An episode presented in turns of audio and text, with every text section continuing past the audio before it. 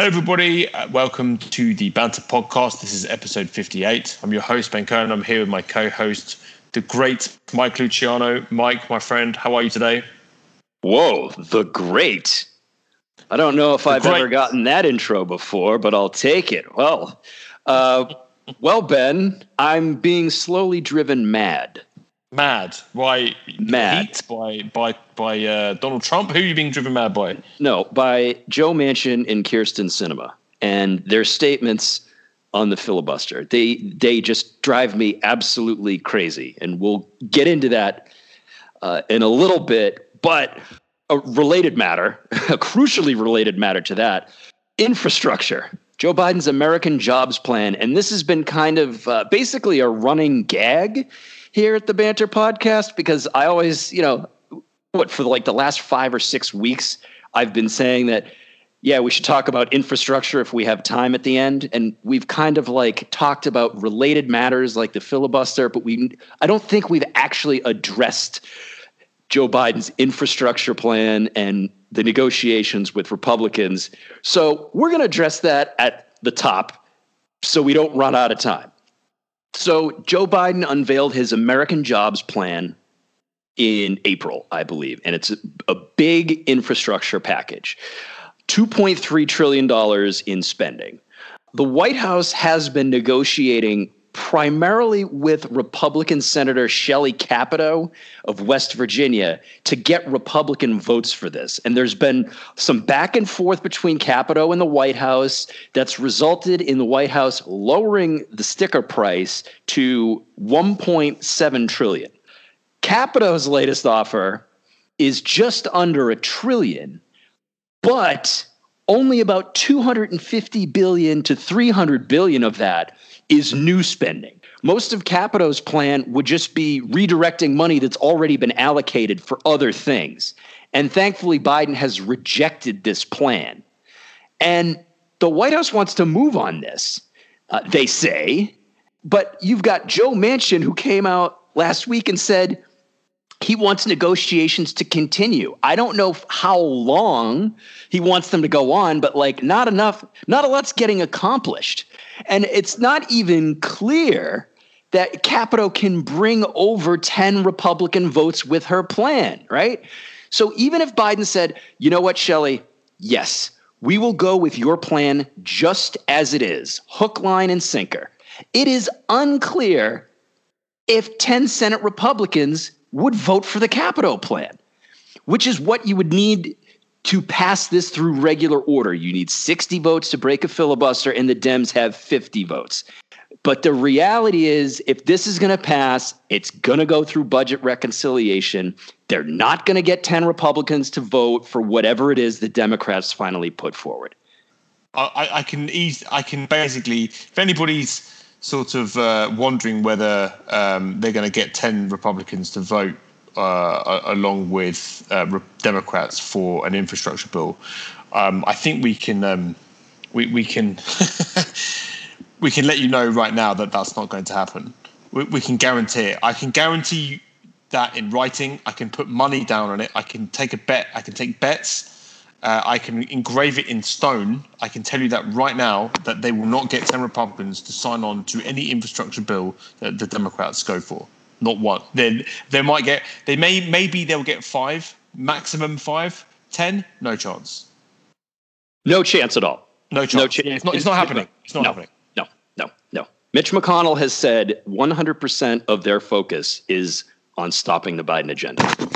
And this is this would be a significant W for the Biden administration. It is a popular plan, and the Republicans are going to do everything they can to prevent it from going through. So, as you know, in order to eliminate or reform the filibuster in any way, Democrats would need all of their people on board. If any one of them has an issue with changing the filibuster in some way, that is a problem two of the biggest filibuster boosters in the Senate are Democrats Kyrsten Sinema and Joe Manchin. And they are not alone among Democrats, but they are the loudest. And they're driving me absolutely insane with their ridiculous rationalizations. And I have two clips we're going to play. And this is Kyrsten Sinema on Wednesday speaking at a border facility with Texas Republican Senator John Cornyn. Well, as folks in Arizona know, I've long been a supporter of the filibuster because it is a tool that protects the democracy of our nation rather than allowing our country to ricochet wildly every two to four years back and forth between policies. The idea of the filibuster was created by those who came before us, the United States Senate, to create comity and to encourage senators to find bipartisanship and work together. And while there are some who don't believe that bipartisanship is possible, I think that I'm a daily example that bipartisanship is possible.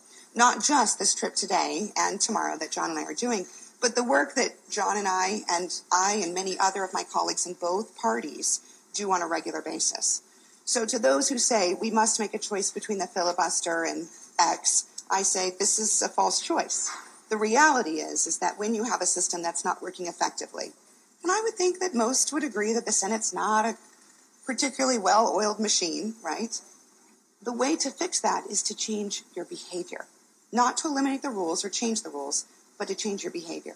So I'm going to continue to go to work every day, aggressively seeking bipartisanship um, in a you know cheerful and happy warrior way, as I always do, and showing that when we work together, we can get things done. Ben, do I have your permission to go off a bit here? You do, you do, sir. Uh, thank you, my friend. First of all, the filibuster wasn't created as a tool for minority rights. It wasn't created to foster comity and bipartisanship, as she said. The filibuster was created arguably by accident when the Senate revised its rules in 1806. It got rid of something called the previous question rule. And what that did was basically make possible endless debate. But no one actually exploited this provision for decades. It wasn't until 1837 when this, what had up to that point been a hypothetical situation, finally, it took 31 years to for somebody to actually act on it. So this claim that the filibuster was created in a careful and deliberate manner to enhance bipartisanship in the august United States Senate just doesn't check out. And the filibuster has changed through the years. The Senate has made several revisions to it. They created cloture motions to end endless debate during the Wilson administration. It used to be you needed 67 votes to break a filibuster, but they lowered it to 60 in 1975. You've got budget reconciliation, which allows the, the Senate to pass some bills with a simple majority. So, this idea that the filibuster mustn't be tinkered with or altered in any way because it'd be an affront to the founders is ridiculous. Secondly, her comment on uh, the rules shouldn't be changed, but instead people's behavior. What the fuck is she talking about? What the fuck is she talking about? Mitch McConnell, as I said, he said a few weeks ago, 100% of his focus is on stopping the Biden agenda. Sort of like what he said a decade ago about his number one goal was making Obama a one term president. And the rest of his caucus follows suit. Republicans have been like this for as long as I can remember. And now the party's been Trumpified. So it's even harder for any bipartisan consensus to be reached. There's no appetite on the Republican side to work with Democrats, none. Ronald Reagan and Tip O'Neill are not walking through that door. And they're not going to walk through that door because they're dead, just like any chance of Republicans changing their behavior. Get out of here with that shit. Um, yes, I agree. Uh, I, sentiment um, uh, uh, and all. I think um, we're kind of entering this. It, it, it's bizarre, right? That they could still be maintaining this position on the filibuster despite, for Christ's sake, they just voted down an investigation or a commission into a goddamn coup, an attempted coup on the on the U.S. government, right? If they're going to filibuster that, surely, surely this is a message, right? That surely this is a, a sign that they could maybe do something, at least, you know, I don't know, temporarily abandon the filibuster so you can get some stuff done and then bring it back in like later on, right? Make adjustments to the filibuster. Do something rather than leave it. It's not some, you know, it, it isn't holy. It isn't a um, uh, as you as you just um, laid out in in in detail, right? Why uh, it's a complete myth that the founding fathers would have been aghast at you making any adjustments to the filibuster. Just nonsense.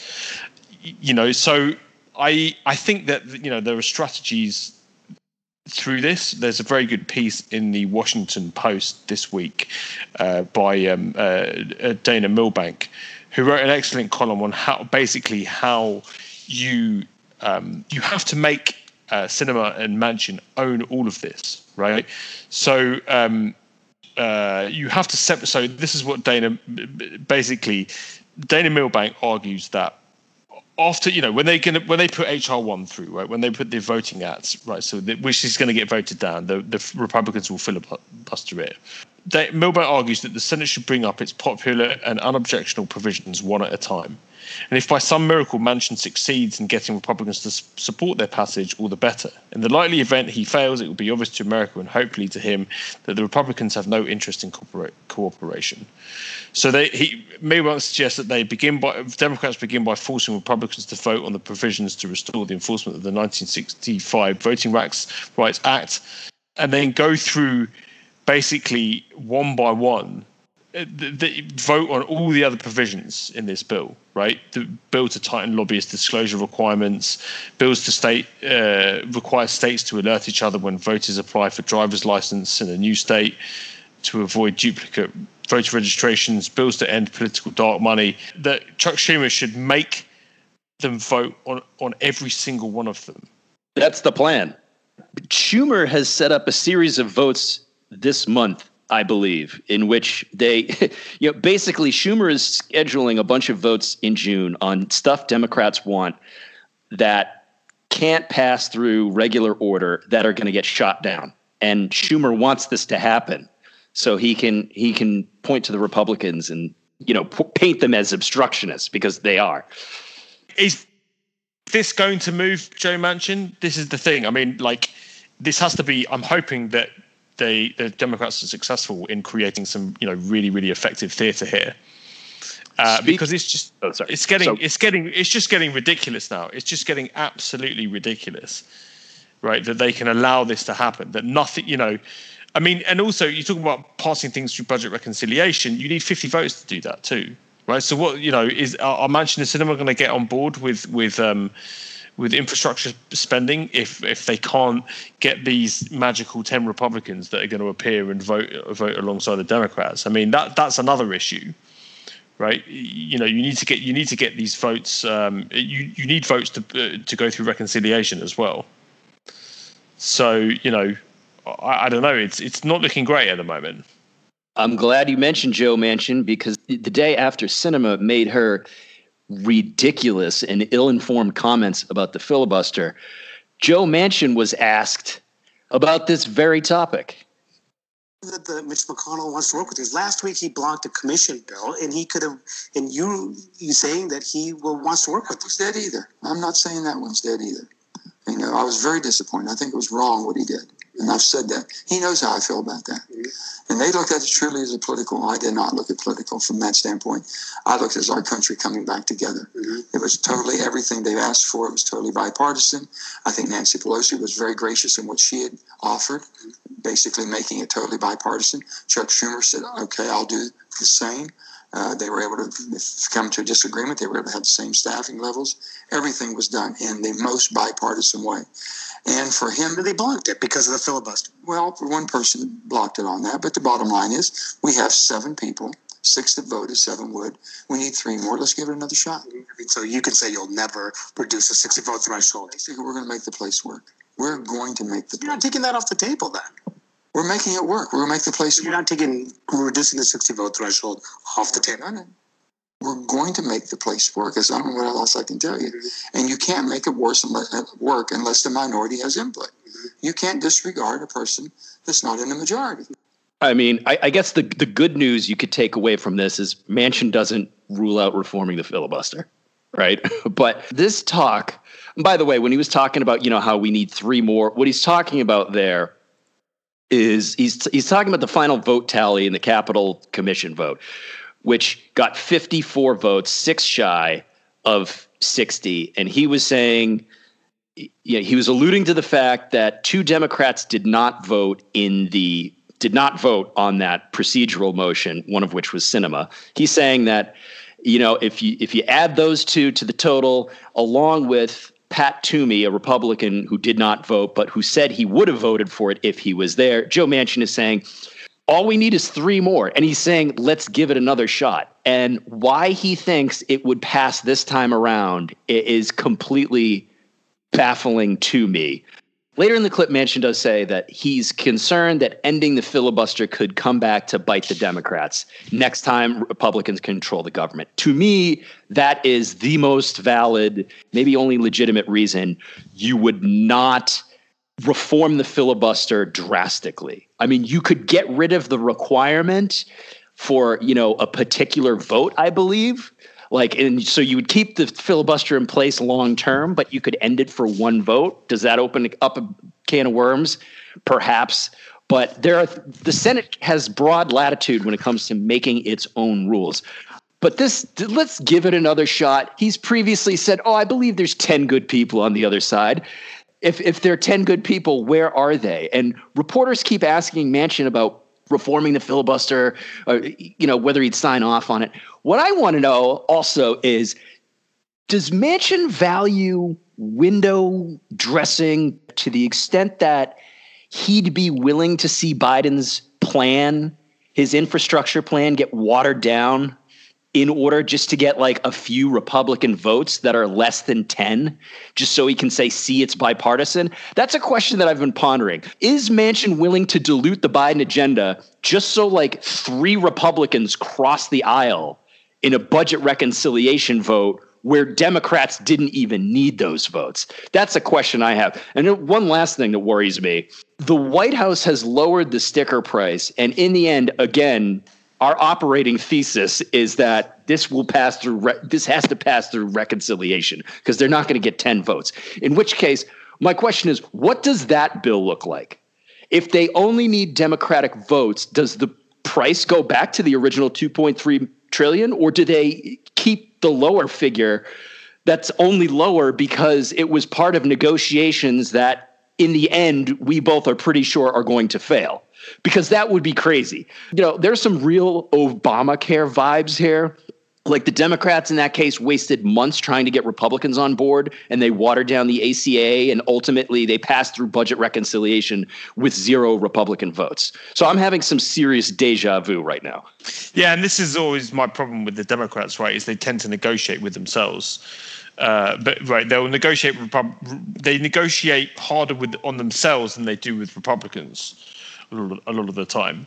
Um, so they, they end up with these watered down bills uh, that could have been far, far, far more, you know, wide reaching. I mean, the ACA was a, per, a, perfect example of this, an absolutely perfect example of this. And I think that, you know, from what I understand, the Biden administration, they're all extremely aware of this and they're all very very very aware that they can't do this again right that they that they're basically pissing away political capital the longer these negotiations go on, the the less political capital they have, and the less people care about it. Right? People just stop paying attention to it. You need to get these things passed. You have to just pass it. They don't. People don't care how these things are passed. They don't care whether it goes through budget reconciliation or you get a majority in this. You get sixty votes in this. They don't care. Right? But they do care when it gets done. Right? You pass people real things. You give them healthcare. You give them um, you know tax credits, you give them uh, childcare. This makes a big difference, right? You have to deliver, um, and they don't care how you deliver. You just have to deliver it. So I think that you know there needs to be a very, very the timeline needs to be set in stone, where the where Biden just says, okay, that's enough. We're not going to do this anymore, and we're going to go back to our original number because what's the point? Just go for what you want. This is, I mean, when you're talking about negotiating with Republicans at the moment, it, it, I don't really see the point. Like all of this stuff is before, in my opinion, all of this negotiating with Republicans in public about this is all theatre, right? I'm sure that the Biden people absolutely know 100% that they're not going to get enough votes from the Republicans. Ten Republicans are not going to come on board right? I don't think anybody in the in the Biden administration believes this. Perhaps Joe Manchin does. I don't know. I don't know whether he actually believes that Republicans are going to come on board with this stuff. Um, but I'm sure that the Biden people know they don't. So I'm hoping that they have. They're going to stick to you know a very disciplined time frame they're going to say okay negotiations are over we're going through budget reconciliation and um, there you go that's that you know end of end of end of discussion we're not going to waste time we're not going to waste time um, on these discussions when you're not negotiating in good faith and maybe some of these republicans are negotiating in good faith right i think you know like people like mitt romney i, I think he i think romney does negotiate in good faith uh, but it's not enough yeah, it's not enough. There, there are not enough Mitt Romneys in the Republican Party, right? So you know, just yeah, do do we have to do make make as much theatre out of it as possible, uh, and then just, just ram it through budget reconciliation. You know, as they should do with as many as many of Biden's policy aims as possible, is to get it through budget reconciliation. And if the Senate parliamentarian doesn't agree with it, fire the Senate parliament, parliamentarian or overrule them. Who cares? Who who cares indeed? Like the vast majority of Americans do not know that the ACA was passed through budget reconciliation. The vast majority of Americans do not know what budget reconciliation is. The vast majority of Americans do not care that the ACA was passed through budget reconciliation, and they won't care if the American Jobs Plan is passed through budget reconciliation. Yes, people say, you know, in polls, they say they value bipartisanship.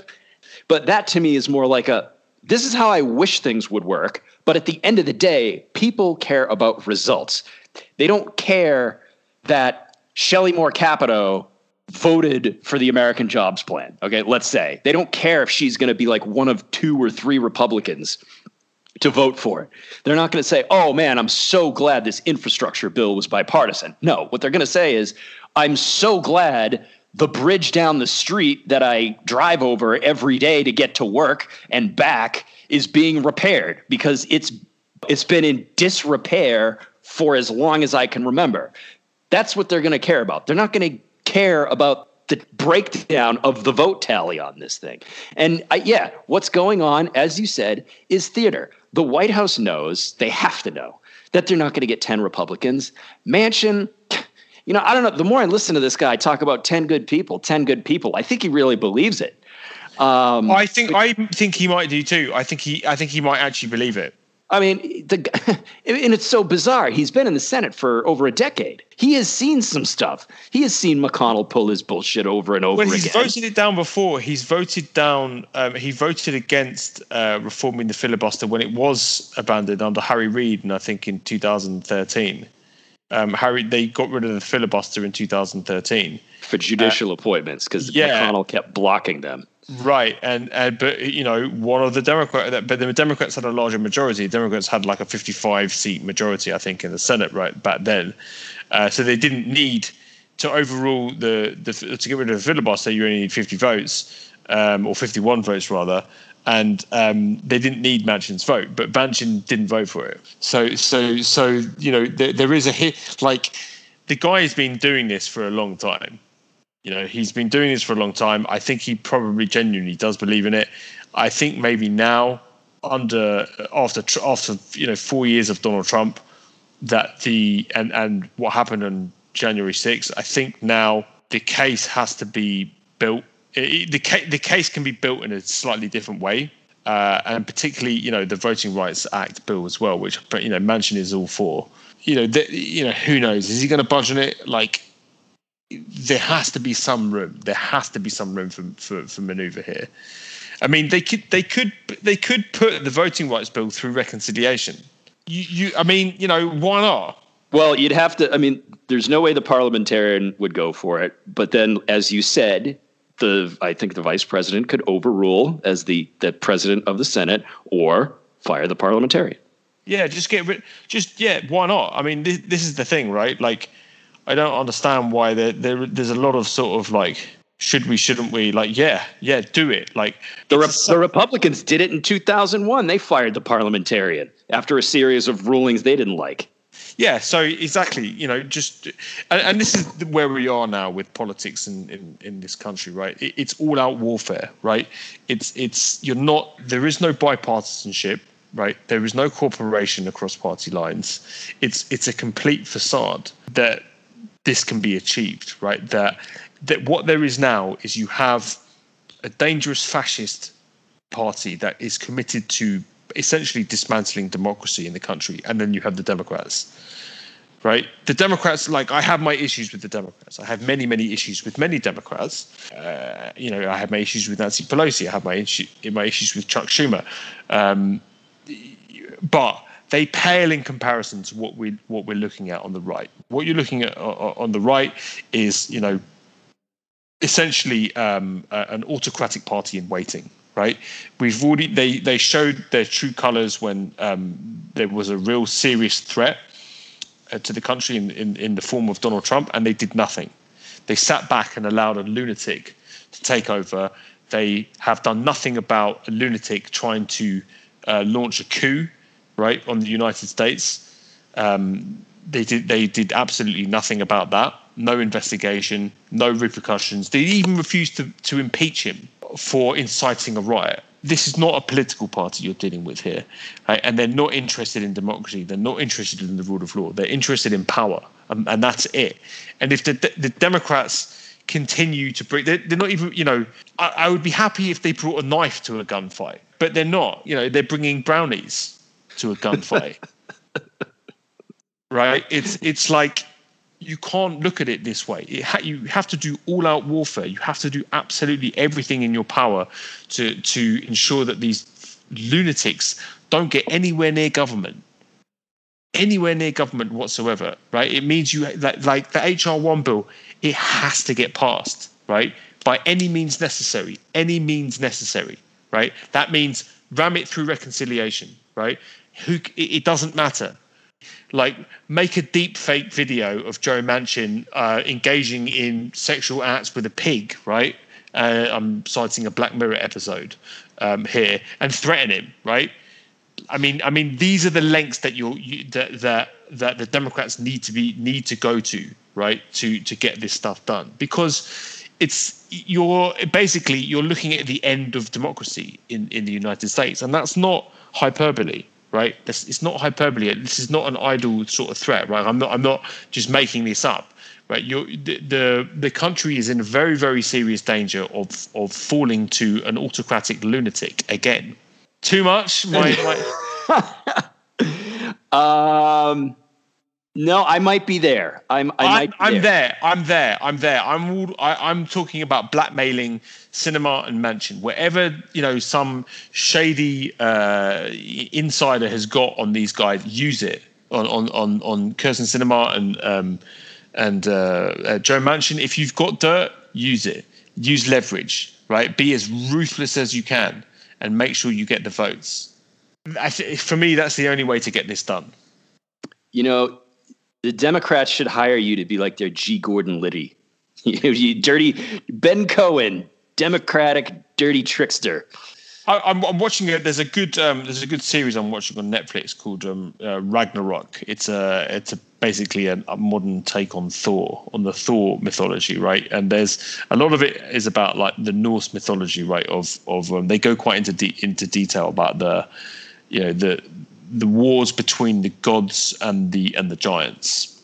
It's a sort of moral quandary that Thor gets himself into, right? Where he has to he understands that he has to kill giants to restore balance. Right, he has to kill giants. There are, the giants are wreaking havoc on society, and Thor understands that he has to kill the giant. He doesn't want to kill anyone, but he understands that he has to kill the giant. He has to kill these giants because with, otherwise you have complete chaos, right? Um, and th- and this is the sort of like central moral conundrum, right? Do good can, do good people do bad things, and do the ends justify the means? And I think you have to. This is what the Democrats have to contend with right now. They have to. They have to look at themselves very, very, very hard. They have to take a very hard look at themselves, and they have to make this decision. Right? How dirty do you want to get? And I say that they get as dirty as they possibly can to to to to beat these guys because we're we're you know yeah it's in a very it's a really dangerous it's a really really dangerous situation right and and you know if they if they have to do something if they have to threaten Joe Manchin threaten him whatever you need to do to Manchin Sinema do it the last thing I'll say about the filibuster is I, I am not optimistic about chances for reform here, but at a minimum, at a minimum, I think it is entirely reasonable to put the burden on the opposition to block bills. If you're going to let Republicans block stuff, then make them actually show up and vote. So instead of needing 60 votes to pass a cloture motion to begin or end debate on a bill, put the onus on the people who want to block it. Say, you know what? No, it, this doesn't. Cloture motions no longer require 60 votes. They require 41 votes to fail. Okay, so we wouldn't have had what happened last week with the commission vote, the 1 6 commission vote. The final vote was 54 to 35. Republicans, some Republicans couldn't even be bothered to show up to vote. And the idea that 35, it, it could have been 51 to nothing, I believe. It could have been 59 to nothing voting in favor. And it still wouldn't have mattered. The measure still would have been shot down. That's crazy. So if we're going to do anything to reform the filibuster at a minimum, at a minimum, let's do that. And I think that is eminently reasonable. And I think even Joe Manchin said months ago that there should be some type of pain to block bills. And he was alluding to this to this possible measure. So that's just the last thing I'll say about the filibuster. This episode. Um, well, we've really worked ourselves up over this. Jeez. Yeah, well, it doesn't get any better because the next segment is what crazy fucking thing did a Republican say this week? Okay, I'll go first. I'll go first. You've got a good one. I've got a good one, uh, or a horrible one, depending on on the depending on how you look at it. But uh, uh, my pick for this week is our friend, our our dear friend, uh, Mr. White Nationalist in Chief, Tucker Carlson. So Tucker Carlson, um, in response to um, Joe Biden honoring the the victims of the forgotten Tulsa race mass killing. Um, this is where 300 black Americans were killed in racist violence um, that devastated a prosperous Tulsa community of Greenwood in 1921. That was 100 years ago. Uh, Joe Biden gave a great speech there, um, a very touching speech, and where he where he honored the victims, um, described it as a, a, massacre, not a riot, which is what it used to be um, uh, called as. It was one he called it among the worst in our history um, but not the only one, and for too long forgotten by our history. Uh, Biden um, basically then went on to say that um, uh, white supremacy was one of the greatest threats to the country. He also said that we should know the good, the bad, everything. That's what great nations do. He said they come to terms with their dark sides. We're a great nation. Okay, so um, he called it an act of hate and domestic terrorism um, as well.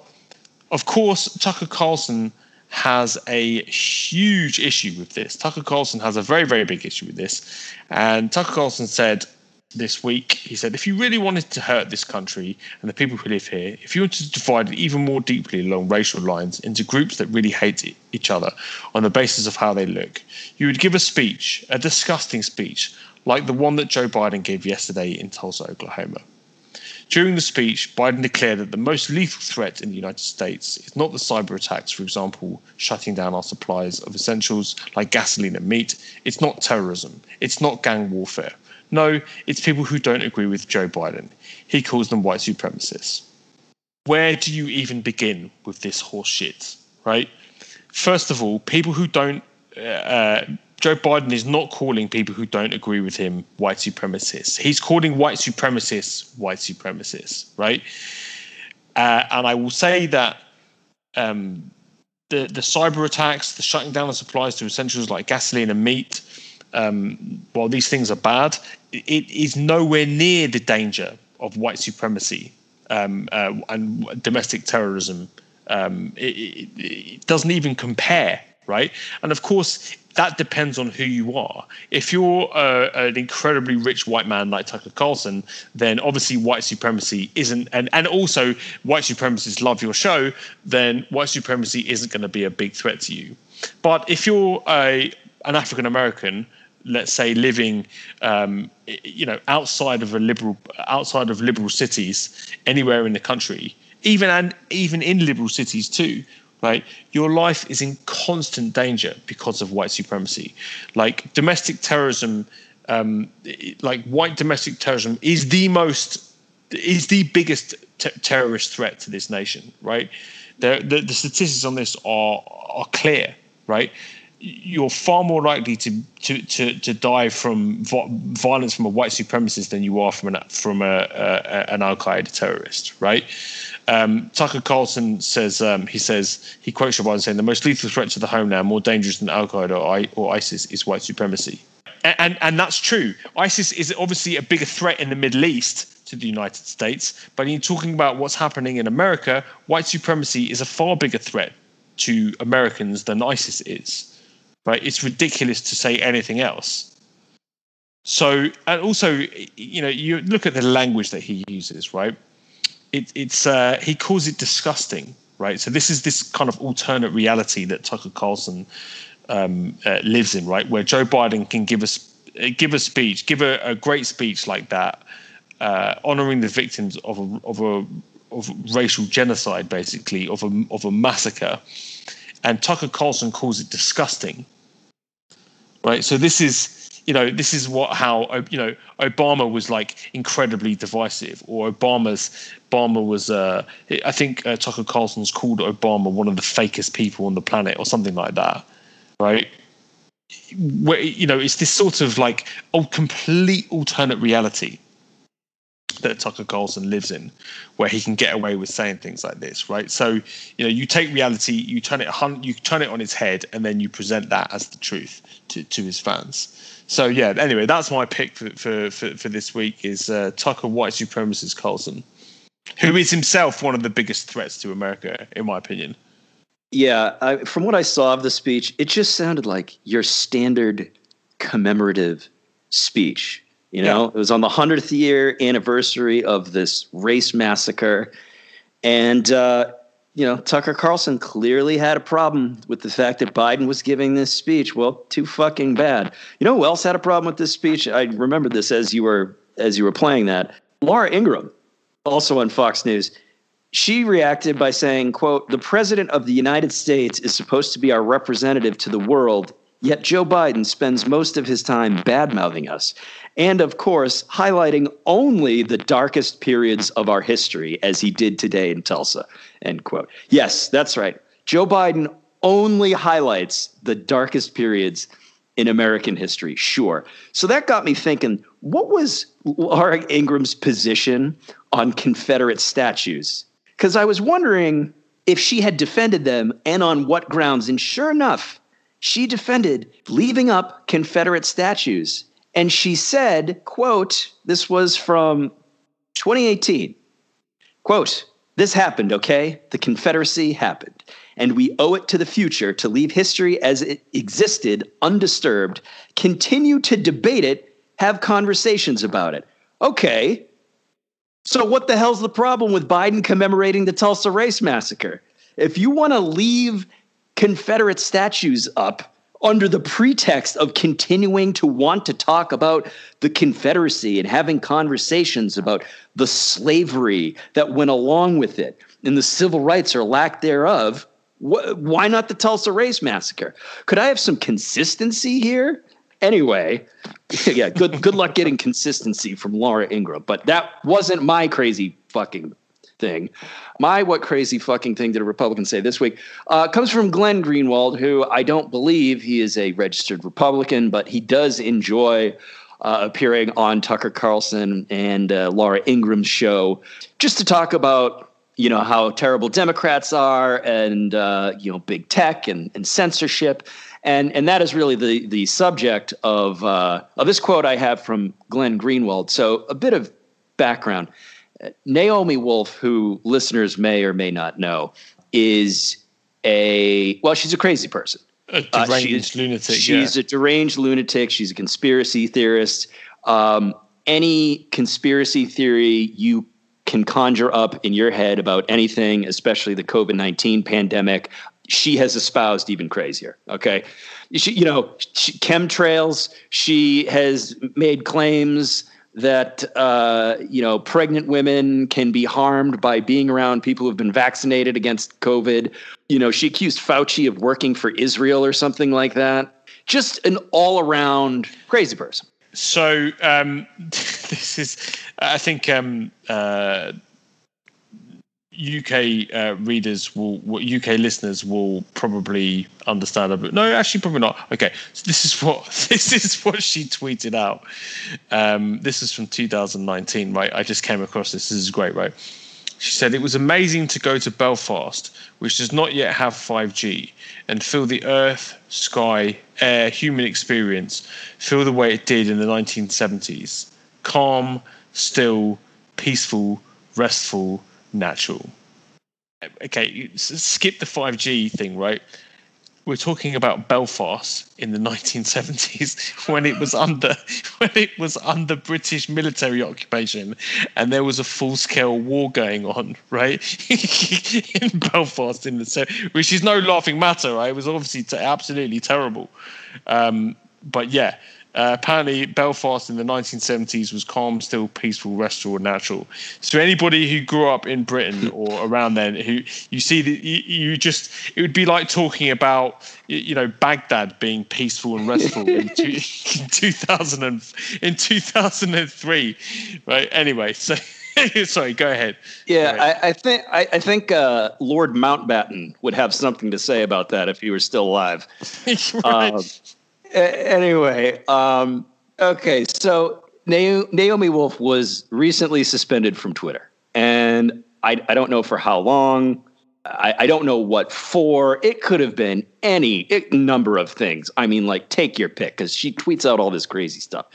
Anyway, a guy named Jared Holt, who works for the Atlantic Council, which is a, a DC think tank, tweeted out a screenshot of Naomi Wolf's suspended Twitter account. Right, it says account suspended, and he wrote, and he wrote, "Shocked it lasted for so long." To be honest, all right. So that's really uh, like a ho hum tweet, like a dispassionate, like surprising Wolf lasted on Twitter this long, given all the crazy shit she says, and given Twitter's rules for its users. Right? That's basically all he said. And Glenn Greenwald quote tweeted him. And he said, quote, there's a virtual industry of operatives funded by the Atlantic Council, which in turn is funded by Gulf state despots and U.S. intel agencies and NATO governments, whose purpose is to demand the internet be purged of anyone dissenting from their orthodoxies. A leading soldier, he calls Holt. And it's like, if you didn't know anything about this woman, going by Greenwald's tweet, you would think she was suspended from Twitter for having a different political opinion, right? From like this orthodoxy he's talking about. You know, you would think she was advocating for a flat tax or strong anti-abortion laws or the border wall or or anything like that. It like but what she's really been suspended for in all likelihood is a tweet or any number of tweets that have spread dangerous misinformation about the pandemic, about vaccines, about a whole host of other issues. So, this idea, Greenwald, he is. I don't know if we say he's good at fitting everything into his narratives because I, I don't think this you know fits in this this this doesn't this isn't like a great example for what he's trying to say which is big tech censorship is bad. Big tech is in bed with Democrats to silence dissidents and all that stuff. No, this is just a crazy person, presumably violating Twitter rules by spreading crazy misinformation about matters of public health, being held to account for doing that. So the lack of context here from Greenwald is not surprising. But if you didn't know who she was, you might be forgiven for think if you saw this tweet, you might be forgiven for thinking, "Oh wow, oh man, Twitter is really cracking down on people who don't toe the Democratic line or the big tech line. It's just incredibly dishonest. Yeah, I mean, look, and the Atlantic Council um, uh, as well. What Greenwald is saying about that is, uh, again, um, just hyster- it's kind of like hysterical rantings of a deranged conspiracy theorist, right? I mean, I'm, you know, there are certainly credible criticisms of the Atlantic Council, um, but you know, they take money from lots of different places. Uh, they've been consistently ranked as one of the most transparent and and um, well-run uh, non non-profits like in, in the world. Uh, apparently, uh, most of their funding actually comes from the UK, um, and they support. You know, the Atlantic Council does a lot of work um, exposing disinformation. Um, they accept government donations under certain conditions, only under very strict conditions you, you, know, they uh, certainly don't do. Um, uh, their, their, role isn't to uh, suppress free speech or anything like that.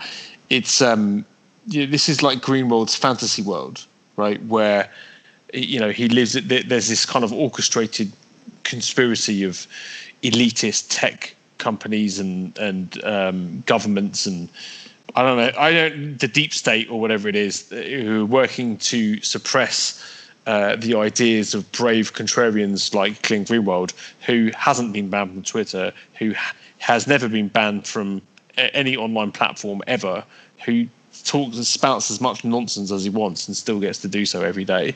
So you know, Glenn Greenwald is is. I mean, you know, I don't. I can't remember the last time when Glenn Greenwald was actually useful or relevant, but he isn't anymore. He's just another kind of batshit crazy conspiracy theorist who dresses who dresses up his opinions, um, you know, with some some, some sort of veneer of respectability.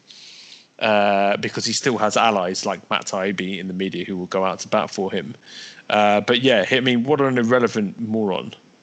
Yeah, I, I think he he had some valid criticisms of the whole Russia Gate thing, and you know the media, in, in some cases, was really running with narratives when they didn't have evidence for it. Like, oh, you know, the whole Trump has been a Russian asset since 1987. So he, he had some valid criticisms there. What I think happened was he hit upon a he he drew the attention of conservatives who obviously like that content, as well as never Hillary progressives, right? So it, and and that is basically uh, his audience, and I think that he is uh, one. He's a contrarian. He he likes being a contrarian, but also he's got a loyal audience now who is is willing to pay him to produce that type of content. And that's and, what he does. Yeah, and that's what he does. And and once you get in that, it's it's very hard to get out, right? So because so if he were to come out and start criticizing like you know Republicans as much as he criticizes Democrats, he would see, I imagine, a good chunk of his audience leave him, and he which means he would be getting less money than he is currently. So I, you know, a lot of people say, "What happened to Glenn Greenwald over the years?" I think those people are maybe overthinking it. Yeah, I, I, I think so too. It, it, you know, he has he's got stuck in this ideological box. Like you know, you bring up the RussiaGate stuff, right? I mean, you know, I, I think it's entirely reasonable and rational rational to sort of have a kind of a balanced perspective on this, right? To to to to you know, to not be so committed to one position or the other, right? You know, Trump was definitely a Russian asset, or Trump was definitely not a Russian asset. You know, I, I think the truth a lot of the time these cases is is difficult to discern, right? And it it could be, you know, maybe, probably, possibly, you know, hard to say. You know what I mean? Like, there's a lot that, that you know and why not be open about that? Why not just be, you know, why not say, you know, it's it's hard to say, right? This is what I don't understand about the Matt Taibbi, Glenn Greenwald um, position on all these things. Is that they've taken such a militant position now that it absolutely can't be, you know, that it's all nonsense. That it was all kind of left wing ranting and and and shouting, and there was no there was nothing to it.